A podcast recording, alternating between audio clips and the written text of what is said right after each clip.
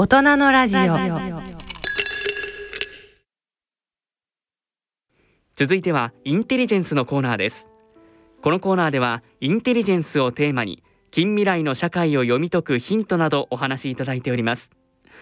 今回のゲストは元海上自衛隊自衛艦隊司令官で元ハーバード大学アジアセンター上席研究員の高田洋二さん。進行は手島隆一さんです。今日は歌坊のところアメリカからお帰りになった直後高田会長に、えー、来ていただきました。ありがとうございました、はい、え実は、えーと、この13日ですけれども、はい、ワシントンで岸田総理はバイデン大統領と首脳会談に臨んで、はい、そしてバイデン大統領にと会談するにあたって、えー、岸田総理はあの問題のっていいますか今話題になっております安保関連の3文書を取りまとめ、はい、その中で特にえその、えー、敵基地攻撃の機能力反撃能力をとい。うようなことを柱に据えている、そして一連のえ岸田総理の表明に対してバイデン大統領はまさに我々はアメリカと日本は軍事同盟を現代化しているとまで、はい、まあ、あのバイデン大統領言われて、はい、太平洋同盟が全体として進化をしたと高く評価をしているいうことになります。はい、これを受けまして5年間で43兆円という、まあ、立ちくらみがするような 言ってもいいんだと思いますけれどもそれを増やしてそして、えー、岸田総理は日米同盟の抑止力と対処力を一段と高めていく表明をした。はい、で私はあの、えー、高田会長とは、えー、立場も仕事も全く異なるのですけれどもしかし、はい、日本の戦後の防衛力のえー、あり方というのはずっと一貫して、えー、現場で、えー、見てまいりました。その点で日本は東アジアで責任あるあの地位を務めるためにも防衛力を増強する、はい、そして防衛予算もですね、はい、従来よりは効率的にというふうに言ってきた。その点では高田会長と同じく危機感を共有をしていると申し上げていいんだと思います。はい、ただしそれじゃあ43兆円の中身についてその内容についてその進め方についてと言いますと高田会長はまさに30年を超えるえまさに海のオフィサーとして、えー、中川から私どもは、えー、ジャーナリストとして日本の海軍力アメリカの軍の海軍力を中心として外から見てきたものとしてですね、はい、え43兆円の中身はそれについてまだ策定の途上であるけれどもどういうふうにそれが組み上げられているのか、はい、まあ、ジャーナリストとして説明をしてみろというふうに言われてもですね正直申し上げて私は全く説明をすることができません。幸田さんもおそらく説明できないと思うんですね。それはまさにえ数字ありき、え GDP の1.5%というのがまずありきというこれ国際情勢の中では仕方がない側面もあるのかもしれませんけれどもしかしえ膨大な貴重な国民の税金を使うということになるのでさぞかしその点について懸念を深めておらっしゃると思うんですけれども、はい、まずそのことから率直に伺いたいと思います。そうですね。あのまさに今手島さんが言われました通りですね。あのまああの今までですと、まあ、ざくっと言いますとあの5兆円に近いところ、まあ、4兆何千億で5年間。まあ、あの25兆円程度というのが一気に、まあ、43兆円ということで、はい、まあ、1.8倍程度になるということなんですがすなわちこの予算の増額が即まあ簡単に言いますと自衛隊の防衛力の強化あるいは我が国の防衛体制がまあより充実する、ということに直結はしないわけですね。はいでやはり今あのまさに言われました通りおそらく実際にあの役所でこういうものを立案されたあの官僚あるいは自衛官でも全体像どういうプランニングなんだということを説明しろと言われたらまさに今イミジンコも言われました通り説明できない要するに積み上げがきっちりとできてないのが現状だと思います。まああの現れるのはあるんでしょうけども。そしてまあさらにあのもう一つは個々の事業というのがですねあの例えばあの極超音速ミサイルとか、まあ、長射程ミサイルとか言われてますけどもこの事業というものが国民の貴重な税金を使わしていただく上で最適な選択あの国家目標を達成する上であるいは自衛隊の防衛能力を高める上で最適なものかどうかという検証さえもされてないということですと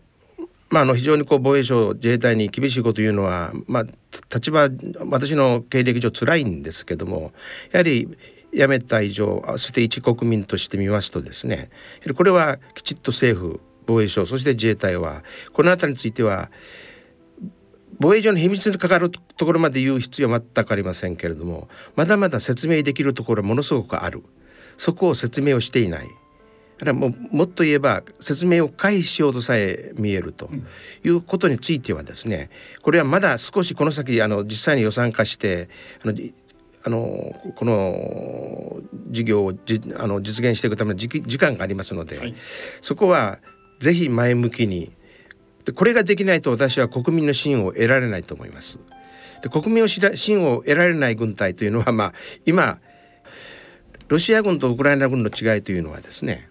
まあ、あのウクライナも少ない人口の中でこれから戦ってますので大変なんですけれどもやはり今のウクライナ軍というのはゼレンスキー大統領以下の国のリーダーシップを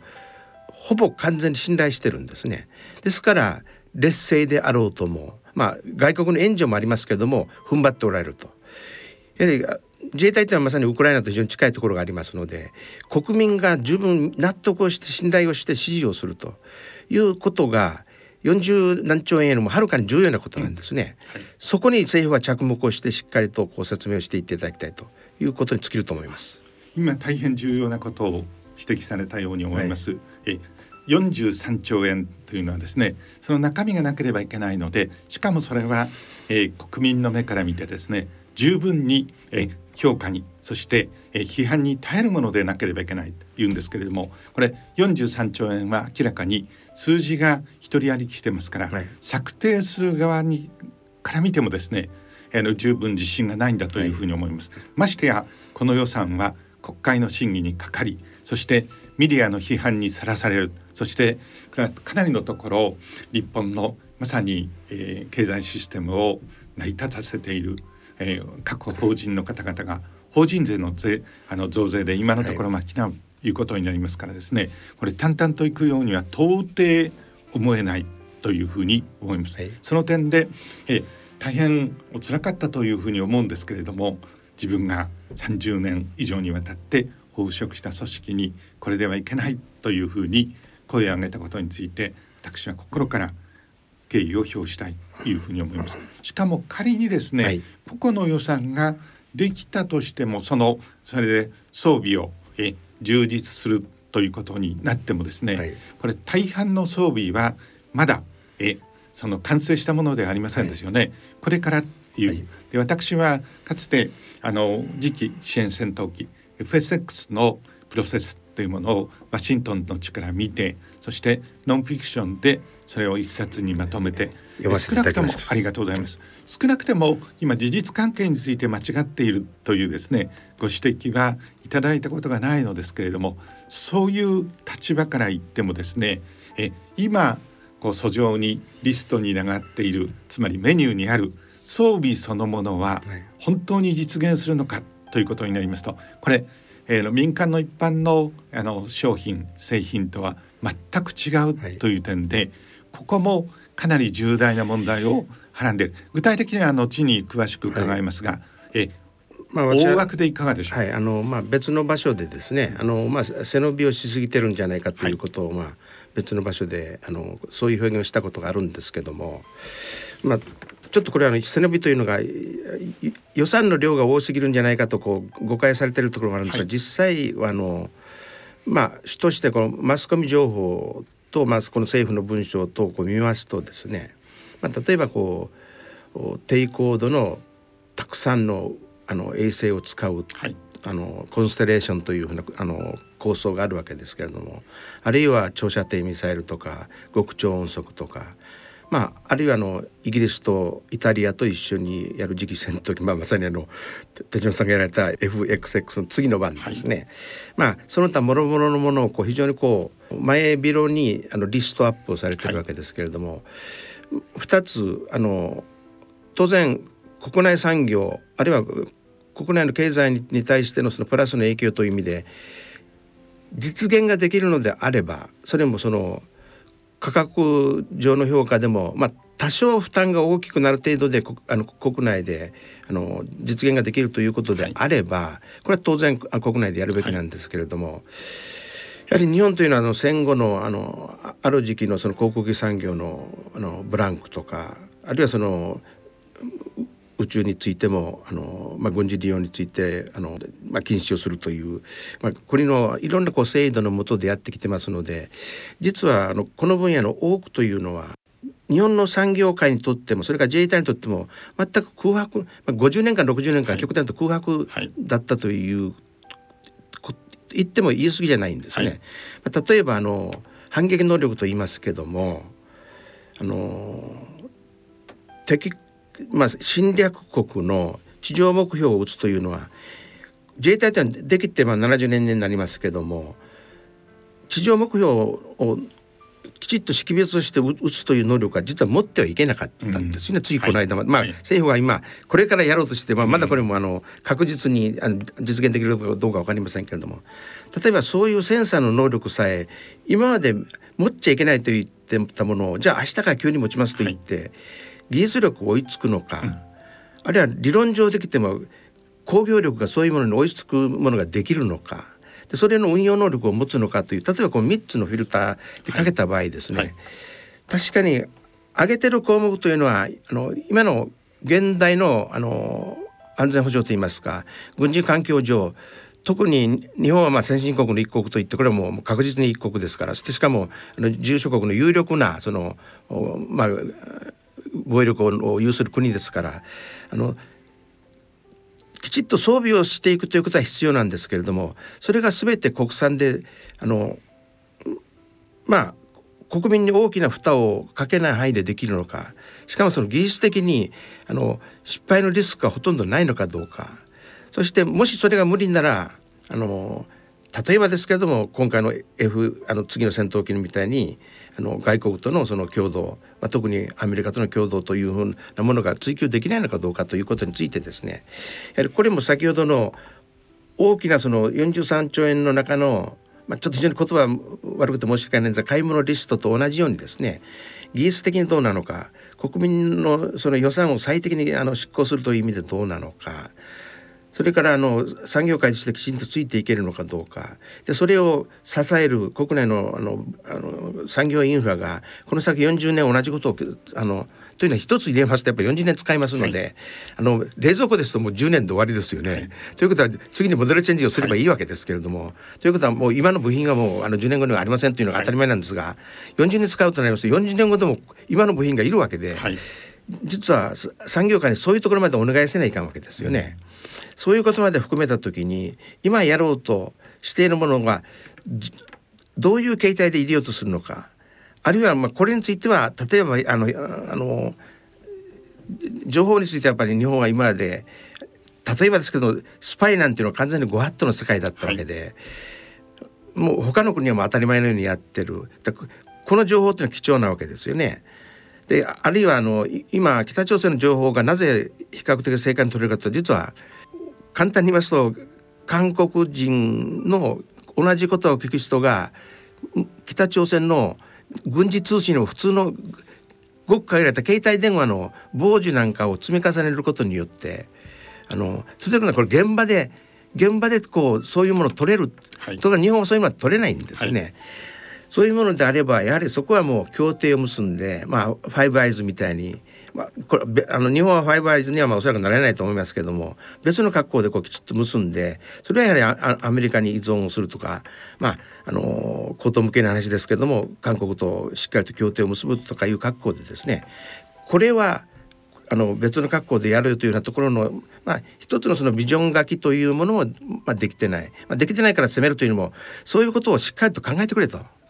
ということで国民に示すということが重要だと思います。うんはい、今ご指摘のようにえ全体として防衛力は増強しなければいけないと。そのためには装備の整備もしなければいけないんですけれどもそれが果たしてえ今の日本の実力産業基盤の中でしかも日本の財政負担能力の中できちっとできしかも国民の理解を得られるのかどうかというところなんですが、まさしく今ご指摘にあったようにその基礎条件を大きく変えているとい。うふうに思います。その点で今この、えー、防衛三部署のまあ一応柱となっていいと思うんですけれども、はい、敵基地攻撃の機能力、はい、特に今中国は沿岸部で中距離長距離ミサイルの増強を努めあの、はい、おりますのでそれを打たせないまさしく安全保障上の用語で言うとリターネンス、抑止力というその点ではやっぱり日本も、え原則として、え反撃能力は持つべきだと私もそう思いますけれどもそれでは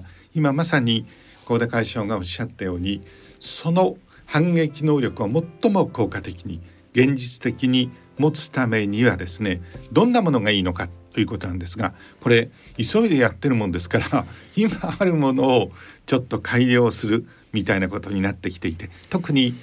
え高田会社は自らをミサイル撃ちと言ってえミサイルの分野をずっと手がけてしかもその策定にも関わってきてもらえる。最後は自衛艦隊司令官としてですね、はい、全体を統括してもらえた。そのお立場から伺いたいんですけれども、今、えー、話題になっております12式と言われる中距離の地対艦、えー、誘導ミサイル、これまさに陸地を撃ったことはないので、これも対艦ミサイルの一つですよね。ねということになります。でこれまああの全体から言うとクルーズミサイル巡航ミサイルの大きなカテゴリーに含めていいんだと思いますけども、この射程を1,000キロに伸ばす、はい、しかも一番問題なのは1,000キロに仮に伸ばして海の上ならばえそれは相当ご苦労があるんですけれども多分高田自衛艦隊司令官は必ず撃ってみせるとおっしゃるんだと思うんですけれどもただし陸の場合に自信がありますか？かなり改良してもですね、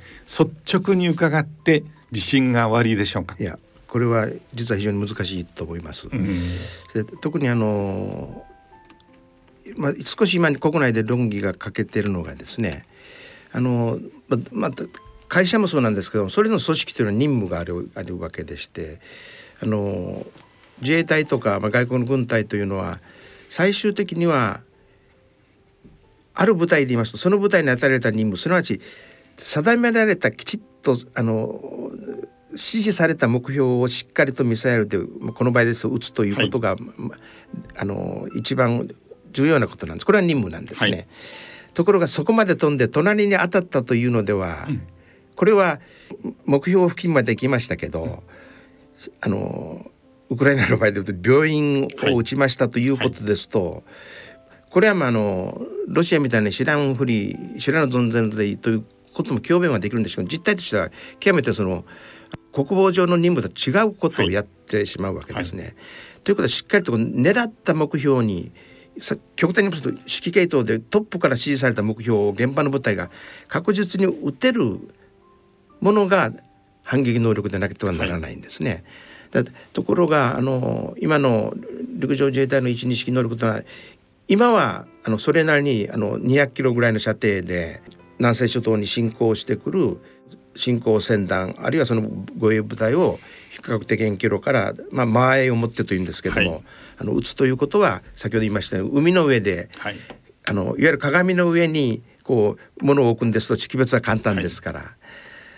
ところがあの山あり工場あり病院あり学校ありの中で展開されている敵の部隊をしっかりと撃つということに言いますと、まあ、一部で論議されてますけども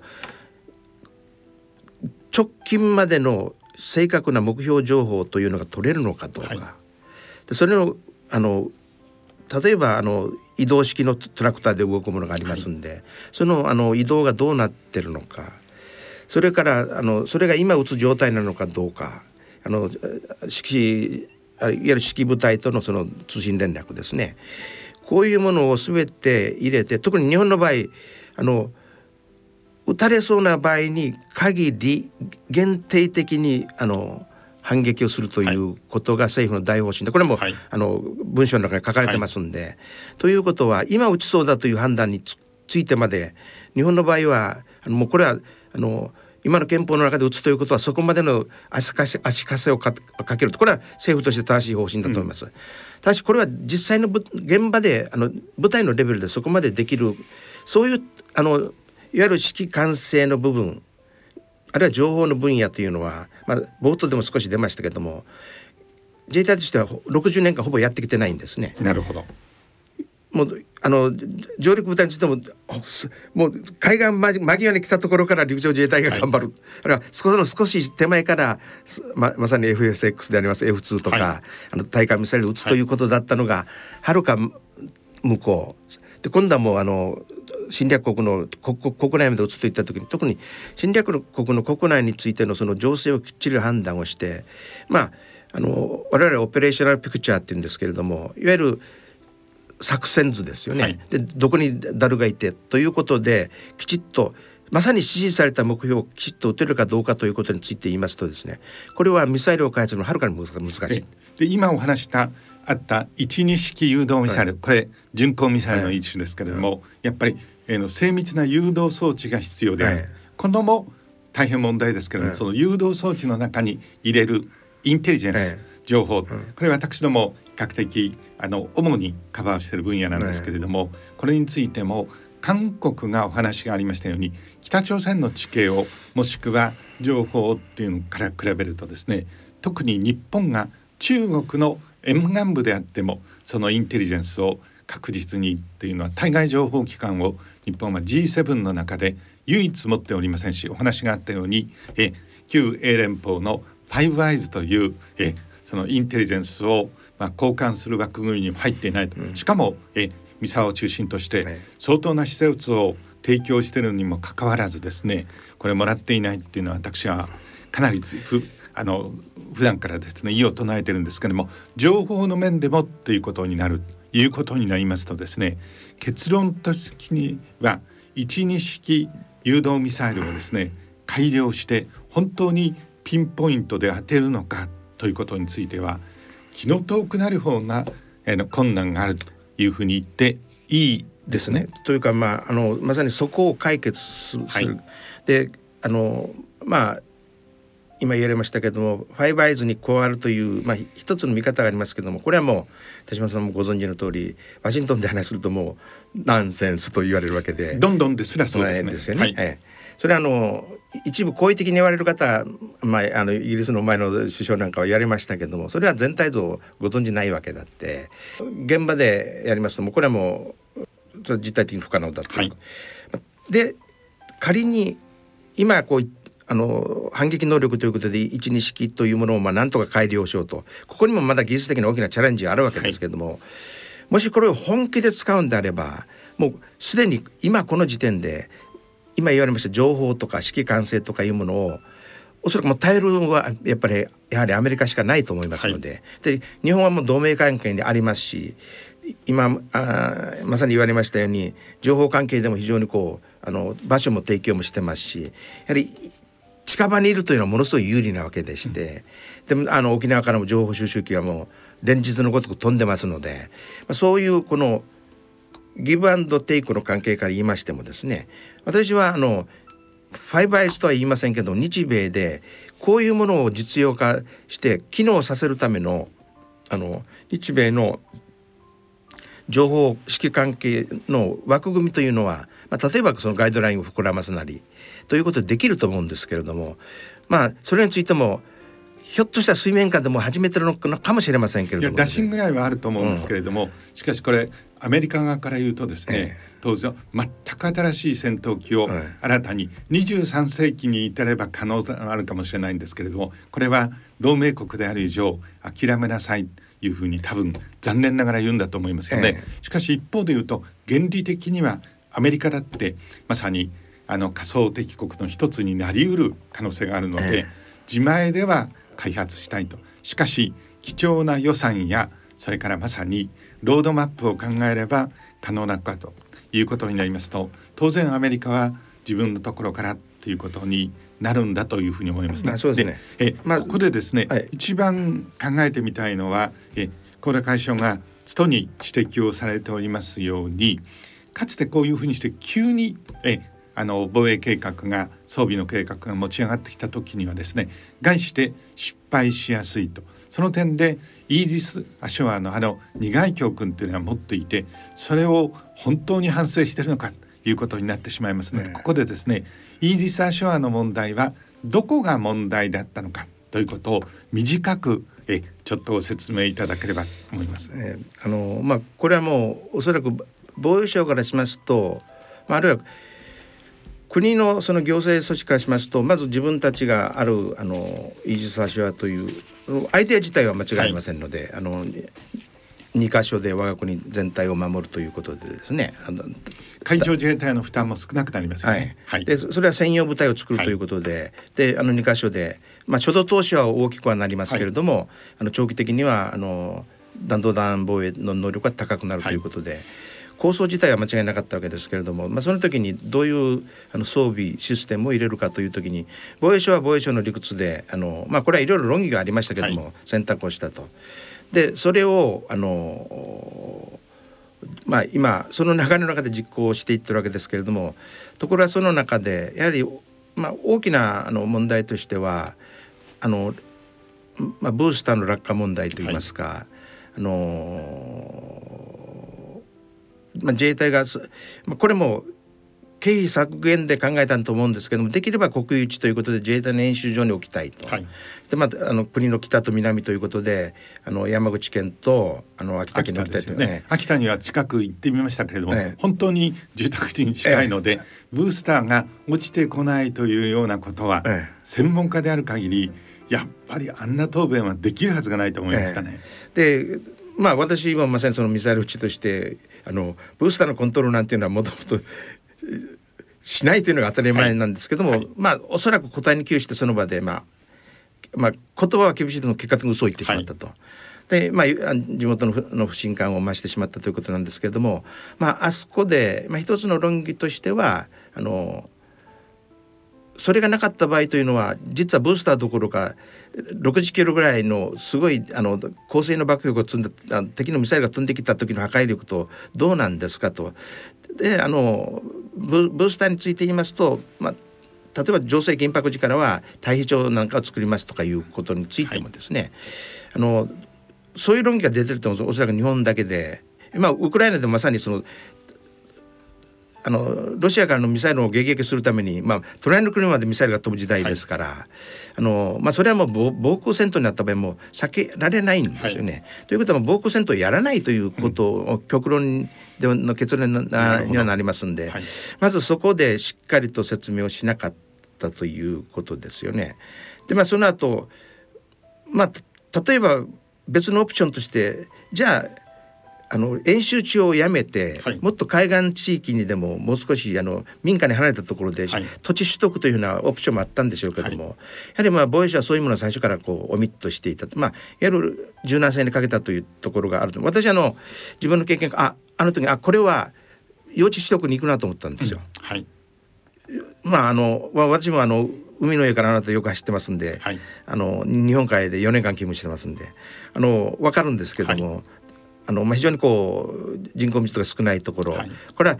用地買収のお金は必要ですけれども、はい、これも初動投資としてするわけですから、はい、まあ、そういうオプションは排除してしまってあのあの柔軟性でかけてたということですね。で次にあの、まあ、それならということであの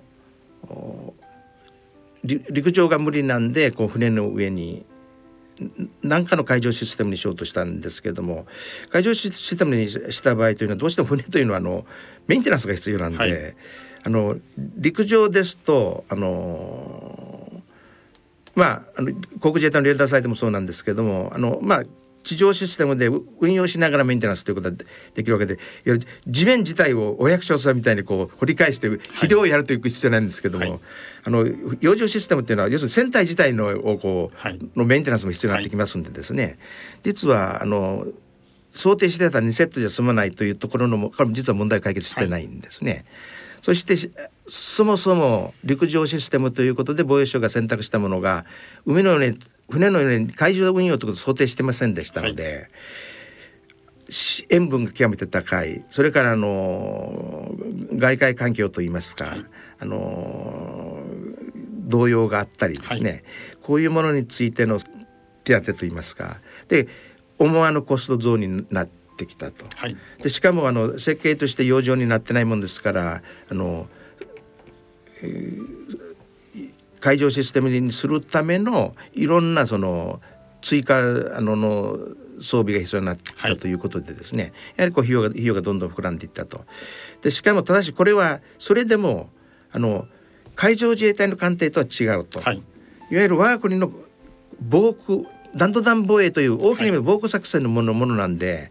いわゆる護衛艦とは違うタイプでこう作ろうとしてですね、はい、あの隊員が24時間365日ということについてもこうあの交代できるような制度とかそういうものをししますと負荷の負荷の費用というのがどんどん増えていったわけですね。うん、で今度それが2万トンあれ一時期ですね。あの、はい。2万トンの超大型のあの海上維持図システム搭載のというふうなことになりましてですね、うん、で世の中の批判を大きく受けて結果的にほとんど維持数護衛艦と変わらないものになってきたと。あのやっぱり教訓はたくさんあるんだと思います。うん、彼らはえあのではなくて普天間はえ移転をした方がいいと思いますけれども当時あの日本側が一時ありました洋上のということについて、えアメリカ軍は絶対に運転を見ませんでした。ですね、まさに今言われたようなことが全部含まれている。そういう教訓も含めてですねちゃんと検討し何より国民に嘘をつかずに乗り切ることができるかというところでは、惨めな失敗で僕はあったというふうに思います。結局防衛省が自分たちのシステム選択を良しとしてそこを出発点にそれを変えないまま、はい、まあ小手先の修正だけで切ったところで結局国民にまあこういうお金の使い方あるのと、はい、でそもそも養生でもなかったのに費用がどんどん膨らんでるんじゃないのと、うん、最初の話と違うねという疑問は出てるんですがこれもこれは別にもう防衛上の秘密でも何でもありませんので。うん、やるんであればしっかりと説明すべきだったわけですけども。うん、だとすればですね、はい、田さんまさに今全く同じことが起ころうとしていると。ですからあのまさにあの海のあの最前線をずっと歩いてこられた実務に通じしかも全体のシステム、えー、をこう組み上げていくというところについても十分な、えー、知見をお持ちの高田会長はおそらく自分の出身母体のことについてあの少し批判するのは大変お辛いというふうに思うんだと思うんですけどあえて言っておられるということになりますよね。うん、さてここでさっきお話がありました FSX F2 は日本で、まあ、あの共同開発で作ったしかしこれやがてえ当然のことながら寿命が来るので次のということになりましたので、えこれも当然のことながらえあの最大の同盟国である日米の共同開発を基軸にしてということなんですがこれ驚くべきことにですねほとんど前からイギリスとのっていう話は出ておりましたけれども最終的には日本とイギリスとこれにイタリアを加えた三国の共同開発ということになりまして、これあの三菱重工やエンジンの部分でいうと IHI がね、でこういう方々とも私はあの日本 FSX をでいうの著者でもありますのでしばしばえあの意見を聞かれる。そして自由民主党の防衛族の方々ともえ研究会にも行ったりしてるんですけれども皆さんこうここの方々は公の場で言われませんけれども本当にこんな天から降ってきたようなえその計画でできるのか正直に言って2人だけになった時に本当に自信があるんですか？というと声が小さく全くありませんというふうに言うんですね。でしかももう一つあの気がかりなのはこれの計画が発表されました時に、えー、アメリカ政府は声明を発表しこれ大変結構なことだというふうに歓迎の。で新聞の報道はこれはえまさしくかつてと違って日米同盟がこれほどまでに進化をしていると。その証であるアメリカの十分な FSX の時と違って評価を得ているみたいな。これ本当にちゃんと現場で日米双方からイギリスから取材をしているジャーナリストだとあの幸田さんねこんな記事は絶対に書けないはずなんですね。その通りだとまああの 手嶋さん勇気がよくそこまで言われるなと思うんですけども、あのもしそうであればやるべきじゃなかったんですよね。そね。でまあそこがまあいろんな力学でただしこれはおそらく何千億で済まない、はい、おそらく超のもちろんそうです。でそのこれ本来ならばそのリスクということで失敗した時に国民に対して責任を取れますかということなんですよね。はい。うんであの特にヨーロッパはあのユーロファイターとか、まあ、はい、あのまあ、イギリスは時々こう独自にやったりはしてますけどもあのそれでもやっぱりこう一緒にやったり別れたり、はい、で3か国が増えたり減ったり、まあ、F16 あごめんなさい F アメリカのあの F34、はい、ABC、まあ、特に A ですよね。ね。はい。ジョイントファイターでも、まあ、国情によって3か国が最初からあったり後で加わったり日本みたいにもうもう全くのあの購入者としてこう加わったりということがあるわけですけど、はい。はい、それぞれの国情でですね。しかしこれはもうあのまあうまくいっても日英印の3か国でしかもどれだけ出ますか、はい、それからあの性能的にこの先アメリカが作ってくる第6世代のものと少なくとも同等以上でないと将来戦では使えない、はい、これなぜかというとほぼ同じものをロシアもしくは中国が作るのは確実ですから、はい、それより以下だとピカピカの新品でももうあの我が国の防衛のようには一義的には供さないということなんですよね。で、ね。はい、ましてやその攻撃用のミサイルとか、まあ、ひょっとしたらそういう将来レーザーとかいうのも入ってくるかもしれませんけどもそういうものを一つの機体の中にまとめ込むということについて言うと経験のある国でも難しい。はい、あの新型戦闘機の成功あの開発成功というのはあの30%か40%ですから、はい、あの日本の場合全くそこのあの未知数なところについて、まあ、見切り発車でこうやろうとしてるわけで。はいこのリスクをあのやるのは国民の理解を得てやるとするなら私はそれでいいと思うんですよ。リスクありますと。これを失敗させたとかこういう結果になりますと。しかし失敗するけどあの経済あるいは技術力の底上げとなってはこうなりますということで国民が失敗した時に許すということまででご了解を得てやるんであればいいんですけども今のところ全くそこはなくてもう見切り発車でですねで一番心配なのはその仮にステレス性を持ってある運動性能を持ってあのスピードとか高度とかいうものの機体は作ることができてもそのコンバットシステムについてのその一つの機体にまとめ込む。要するに重量制限容積制限の中で例えば何キロ探知するレーダー。そういうものをきっちり作り作り込んであの必要なミサイル4発なり6発なりをち搭載をしてそのミサイルが使用の性能を発するそのミサイルも開発をせないかんわけですから、ね、しかもここは僕は言わせていただきたいと思うんですけれども、うん、え、日英の共同開発ですよね、うん、ということになりますとまさに精密なシステムの中に組み込むインテリジェンス、うん、情報というんですけれどもそもそもさっきお話があったファイブアイズ、イギリスアメリカを中心とした情報交換のですねシステムに入っていないと、そういう国がですね、うん、どうしてそんなことが実現可能なのか、この一点だけとってもですね、え。問題です。ええ、でまましてまさにその例えばミサイルとなんとか実はアメリカとイギリスでもまあ少し違ってまして、はい、まあ、イギリスはなぜ独自にやるかというと実はあの、まあ、特にあのアメリカのそのブラックボックスと言われるその戦闘用のソフトウェアというのは実は航空戦闘というのは第二次大戦以降のあの航空戦ののノウハウがの、はい、で実はアメリカはあの日本との戦いで3,000人の戦闘機のパイロットを失ってるんですね。実はこの3,000人の実は命というものがある意味、はい、今のブラックボックスのソフトウェアなんですよね。はい、でイギリスの場合は主としてドイツまあ、アメリカはドイツで戦ってるんですけども、であのその中でイギリスのがあのそういうものを戦闘ソフトとしてあの開発をして現用化しているブラックボックスというのは少し違うんですね。はい、でイギリスはやはり今回のウクライナのウクライナに供供与するというのは実はアメリカとイギリスのシステムが違うというのはですね、はい、まあ、原点がまさにそこにあったわけで、はい、で、まあ、特にあの日本の場合太平洋で戦う時にあの太平洋のの体験をこう非常に盛り込んだその戦闘用のソフトウェアのオペレーションあのオペレーションシステム OS ですね。こういうものを中心としているアメリカとこうやっていかない。でしかもイギリスはそこについてはあまり明るくないと、はい、まさに言われました通りファイブアイズの問題というのもあるんですが、はい、実はあの戦闘関係のバックグラウンド特に航空宇宙船というのはもういわゆる1930年以降の話ですから、はい、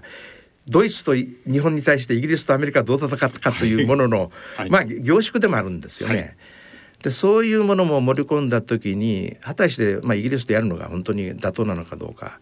でまあ、アメリカ、まあ、どおそらく先ほど言いましたアメリカのがお墨付けたというかアメリカどうぞお手並み拝見ということだと思うんです今回は。これあのビジネスの、つまり、うん、えー、っと航空機産業の立場から言ってもですね、うん、えもうほとんど美味しい果実は残っていない、ええ、しかも、え成功の確率が非常に低いので、え、これはただしもしかするといい戦闘機が出てくるかもしれない。私どもの専門の分野でいうとサラブレッドはですね、ね、もしかしたら大分けするかもしれないんですよ。北サンブラックのように。従って保険はかけていてイタリアというふうに言っているんですけれどもご案内のようにあの背後にアメリカの航空機メーカーもいますしね、まあ、それとも含めてとてもよくアメリカは考えた上で位置抜けた、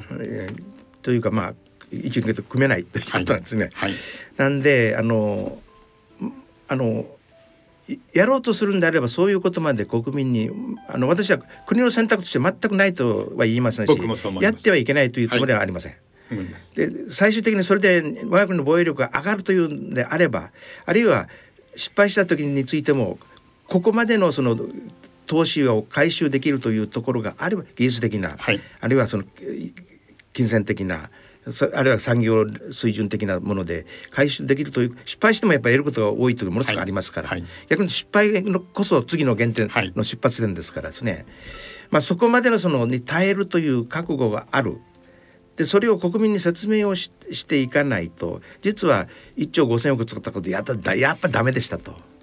やもうこれすみませんでしたって頭ボリボリということではとんでもない絶対行かない世界なんです、ね、おっしゃる通りです。ただ今回の場合はですねやっぱりあまりにも請求でイージス・アショアの問題もそうなんだと思いますけれども北朝鮮のつまりミサイルの危機があってわっというと政治家はやっぱり対応せざるを得ませんよねそういう時に慌ててそれをやっぱりあのプロフェッショナルはえユニフォームの方々も含めてですねやっぱり、えー、長年の知見で、えー、言うべきことは言う。しかし最終的には政治のリーダーシップにちゃんと従うというあのどこの国にもあるまさにあの高田会長が一貫しておっしゃったる真の意味でのシビリアンコントロールっていうのが十分効いてないというふうに思いますよね。で、ね、その点でですねよく、えー、まさにアドミラル提督を前にして申し上げるんですけれども、えー、有名な言葉に提督は昨日の開戦戦争を戦うという意味があるんですけれどもこれ、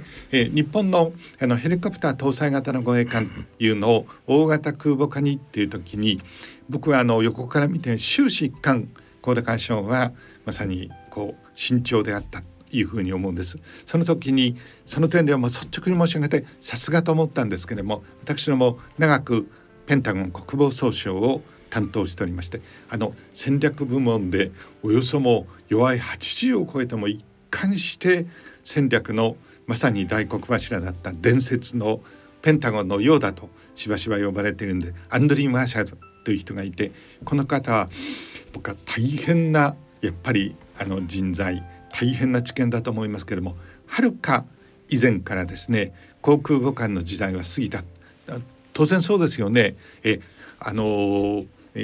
ー、真珠湾攻撃の時にえイタロフク沖からチョーク発見されずに今おそらくトロフ沖から、えー、まさに1マイル動いた段階で ことごとく捕捉をされるというそういう時代に空母の脆弱性について早くからということになっていますのでまさにやっぱりあの次の世代の新たなあの戦略そしてそれに基づいた日本にふさわしいえその、え、装備のあり方はっていうのはまさに仮に43兆円使うんだったらそしてこれほどの増税を国民に強いるんだったら提示をしていいというふうに思います。その時にはしかしユニフォームの方々も現役も OB もそして内局もそれから防衛族の議員も一体となってメディアもやっぱり議論を尽くさなければいけないとその議論がほとんどないように思うんですけれど。そうですね、まあ、今回はあのまあ、少しあの防衛省とか実際に作業した方に同情的になるかもしれないんですけども、はい、やはりあまりにもこう時間が短すぎたとい。うことで、こうまあせいてはことを子孫じたとは言いませんけども、はい、する可能性がありますよね。まあ、やはりそこはやはりこう、腰だめ的になってしまっただろうということですね。はい、でまああのまあ、実は私一回だけアンディ・マーシャルと話をしてまさにその論議になったんですよ。はい。うんでまあ、ただあの、まあ、彼もおじいさんだったんで、ねまあ、アンディあの、まあ、私だけじゃなくて何人かグループでやったんですけども、はい、まあ、ただあの航空戦力というものが主力であれば、はい、陸上基地なのか空母なのかということのまあということは空母は脆弱と言いますけれどもじゃあ陸上基地っていうのは最初からもう位置を暴露してるわけですよね。はい、で私はまあアンディ・マシュラそこは明確に答えなかったんですがあのアンディの論議をあまりに飛躍をさせすぎると、うん、まあ、私はあの、まあ、アメリカでもネイビーだから言うわけじゃないけど、はい、で空母万能とも思わないんだけども、はい、重要なことは空母というプラットフォームに焦点を絞った話をすると実は本当の決め手は搭載しているあるいは陸上から基地から出ていく航空戦力なんですよね。はいはい、でこの航空戦力まあもうちょっと広げれば宇宙まで広げていいんだと思うんですが、はい、これについての論議をしっかりとこの先しないと、まあ、少しあの道を間違う可能性があるよということで、まあ、結構気持ちよく別れたんですよ。なるほど気持ちよく。はい、でまあその後数年してからも亡くなりましたんでですね、はい、あのあの最終的な決着はつけられなかったんですけど、まあ、はい、あのままあ今言われましたように、まあ、特にあの日本のの場合そのアンティマーシャルが言われたこういろんなことについてですね、まあ、あのネットアセスメントとか、まあ、はい、こうなかなかこう日本に定着しないようなその分析の仕方とかですね。こういうものについてはしっかりやっていく、まあ、そういうものが定着をしておればですねあのあまりこう請求に、まあ、こういうふうなまああのいろいろもうすでに本にも書いてますんでまあ誤解を恐れずに言えばこういう乱暴で荒っぽい論議というものについてはあのあまり起こらなかったんだろうと。なるほど。いうことなんでですね。あのでもいずれにしてもこれから国会論議あるいはそのマスコミの批判あるいはあの応援というのもあるんでしょうけどもやはり政府としては隠さずにあの何回も申し上げてますけど防衛上出せないことはいいんですけれども、はい何かあればすぐ「いやこれアメリカとの約束で言えません」とかですね。防衛上の機密なんで言えませんとか。でそれはあのそれを決めるのはまあまさに政府なんですが、はい、じゃあ一般国民あるいは我々のあの経験したものから言うとパッと見た時にあこれはそそれに属するものか属さないものかと分かるわけですよね。はい、だ明らかに隠してるなとか論議を避けてるなということについてはですねやはり私政府はもうそれはもうあのぜあのぜひそこで逃げるのではなくて、はい、叩かれてもその結果あーっとこう国民が納得を得る方が長期的にはるかにあの国のためになりますしそれが結果的には先ほどのウクライナ国民の、もうあのある方はたかが喜劇俳優だろうと言われた方も日本の中にもおられるようですけども、まあ、レーガンさんと一緒でですね事前評価と本人の質は全然違うわけで、うん、あのレーガンさんもそうなんですけどもアメリカ人の信頼を得る。ゼレンスキーさんはまさに戦時の大統領としてあの圧倒的に国力を取るウクライナの国民を引っ張っていってるというのは国民の信頼なんですよね、はい、それは43兆円の防衛予算じゃないんですよ。そうですね、はい、えその点でですね、はい、最後に少し前向きなお話も伺いたいというふうに思うんですけれども、え仮にかなりの、えー、増税の上で、はい、あの膨大な、えー、防衛予算を組み上げるそのことを国民に認めてもらうっていうんだったらさっき、え宇宙にやっぱり戦いの戦場が移りつつある。これはそう言っていいんだというふうに思うんですけど今日本の宇宙関連の予算って大体3,000億ぐらいなんですけれどそれやっぱりあのもともとは平和利用しか使えなかった。ようやくあのきちっとした形になったわけですけれどもここをですねやっぱりあの従来のその在り方をもう一度見合わせて宇宙分野にこの分野だとあの相当な技術力もある実績も上げているというところがありますからこういうところだと産業へのやっぱり波及効果も非常に大きいと思いますからこういうものをやっぱりちゃんと組み上げてしかもあの広い意味ではこの研究費も含めてですね全部あのえ1.5%から8%ぐらいにやっぱり組み上げていくと、うん、こういう知恵が必要なんだというふうに思いますがい。かがでしょうか？まああのおっしゃられる通りであのですから JAXA というのはですね、はい、あのまあ日本のまあ宇宙機構ですけれどもやはりあの平和利用としてはもうまあある意味あの自由世界では極めて高い、はい、あの一国の組織としてはですね、はい、まあ、ただしあの今までこうあの今こう少しずつこうあの防衛分野とのまあ限られたところですけれども、まあ、交流も始まってるこれはまあ総合的な国力の中で重要なことなんですけれども、まあ、ただしあの例えばですけどもあの北朝鮮の弾道ミサイルの評価の時に大気圏の再突入ってよく言いますよね。はいはい、これは実は JAXA さんの任務ではないんですよね。はい JAXA さんはあのロケット ICBM の本体についてはものすごく評価できるんですよ。はい、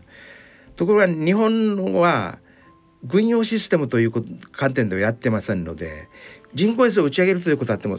生き残って再突入をしてそれが計算通りの軌道で目標に落ちるかというところになると、はい、実は日本のはゼロなんですよね。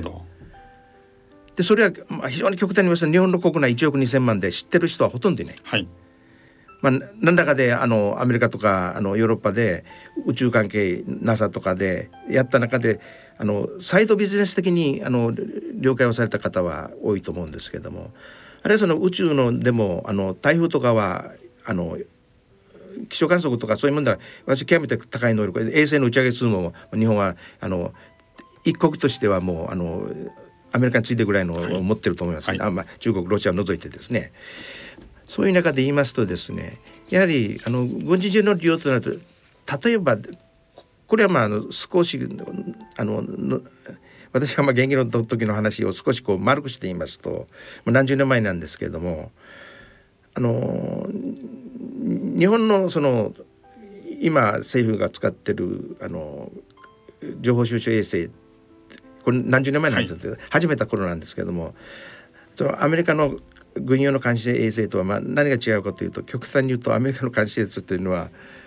まあ、ちょっとこういう窓ですと、まあ、ちょっと今あのラジオですで分かる 非常に小さな窓なんですけども、はい、普通のオフィスビルディングですとあの20年ぐらい前でも狙ったいわゆる注目をしてるビルのあそこの窓には少なくともあの当時人がいるなというのをこう判別できてるんですね。はい。はい、ところが日本の場合ですとあの狙ったところのそのこの窓が2つあるというところまでは判別できてるというぐらいのこう差があったんです、ね。うん、その程度の解像度であったんです、ね、ということは、はい、それはあの民間用としては極めて高い、はい、利用価値が高くてもですね、はい、軍用の世界に行った途端にゼロだということなのであのただしもう自力はあるわけですよね、基礎は。ですからそこはそのあまりその軍事研究はどうだというふうなもうバリアをかけずにですねやはりより精密にあの解析をできた方があのまあそれはその分5%能力を上げるために費用としては 2, 倍かかるかもしれません。うんうん、しかしそれが大きな意味でその宇宙の利用という意味でもこう役に立ってくる、はい、ということであればですねあの日本の国の政策としてまさに宇宙というのをやっていく。でそれで初めて外交と勝負できるんですよ、うん、しかも民間部門でもですね、うん、あの上げて全体はデュアルユース汎用になってきてますから、うん、そういう改造の極めて高いものを利用してまさしく新たなビジネスが起きてくる、ね。このことが日本に求められているのでそれがないとは外国と勝負できないんでですね,、ですよね。いくらあの重いだからペイロードが大きいものを上げられます,、られますと言ってもですね要するに解像度で外国と落ちるとやっぱりどうしても使う方はこあの付加価値がものすごく大きくなりますから、外国のものを買いますよね。ということはいくらこ国家的事業で進めても結果的にあの後人を排するということになってしまいますんでですねそういうことも含めて、まあ、より政府としては国家的なそのお理解を得るあの、政策というのを進めていただきたいというふうに考えています。本日はですねあの長く海上自衛隊の第一線におられて、はい大変もう多くの後輩を育ててこられたにもかかわらず今言うべきことは大変お辛いしそれからおそらく批判もあるんだと思いますが勇気な勇気を持ってご発言をしておられる海田工事外相あの会長に今日お招きあのしました。えこれからもですね、はい。大変だと思うんですけれども 言うべきことは誰か言わなければいけませんのでそうですぜひ勇気のあるあ発言をそして専門的な知見とそして大きなえ戦略的な視点を持ってですね、はい。ぜひ日本の国の勝ち取りをですね、はい。誤りなきように導いていただきたいというふうに思います。はい、まあ、はい。い、いろいろ申し上げたいと思います。大変ありがとうございました。ありがとうございました。番組ではゲストの高田洋二さんの著書中高新書ラクレ艦防衛省に次ぐを抽選でプレゼントさせていただきます。こちら番組ホームページのプレゼント応募欄から番組への感想などをお書き添えの上ご応募ください。